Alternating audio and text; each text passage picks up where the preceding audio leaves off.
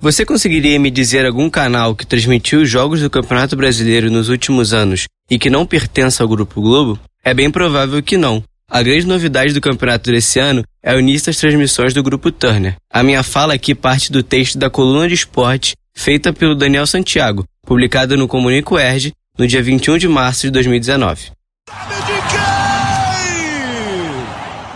Bom, provavelmente esse craque não será do Palmeiras em 2019. Isso porque a Globo, após anos de hegemonia nas transmissões do Campeonato Brasileiro, terá a companhia do Grupo Turner na edição desse ano. O time paulista não concordou com os valores apresentados pela emissora e, portanto, não assinou o contrato pelos direitos de transmissão dos jogos.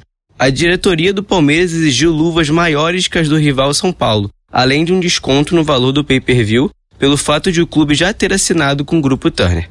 O impasse afeta a transmissão de diversos jogos do campeonato na televisão, não só o do Palmeiras. Isso porque, segundo a Lei Pelé, criada em 1998, no lugar da antiga Lei do Passe, para que uma emissora transmita determinado jogo do campeonato, deve ter contrato com ambos os clubes envolvidos.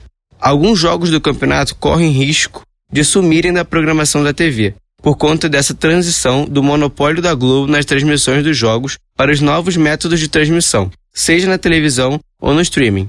Na primeira rodada do Campeonato Brasileiro, o Palmeiras enfrentou Fortaleza em casa. Ambos os clubes possuem contrato com o Grupo Turner, que transmitiu o jogo no canal TNT. O Palmeiras também transmitiu o jogo ao vivo para sócios do clube em seu aplicativo. Mas para a segunda rodada, a questão da Lei Pelé gera um impasse, porque o seu adversário, o CSA, firmou o acordo apenas com o Grupo Globo. A questão que fica é: a Globo respeitará a opção do Palmeiras em optar pela Turner e manterá o clube ativo em sua programação? Os primeiros sinais dizem que não, já que a Globo não lembrou do atual campeão brasileiro na chamada para o Brasileirão. Alguns clássicos de grande apelo, como o Derby, Palmeiras versus Corinthians, só poderá ser visto pelos torcedores que forem ao estádio. Essas questões ainda estão em aberto, a certeza que fica para mim é que o domingo sem futebol à tarde não faz sentido. Quer saber mais? Leia a coluna do Daniel na íntegra no comunicoerge.wordpress.com.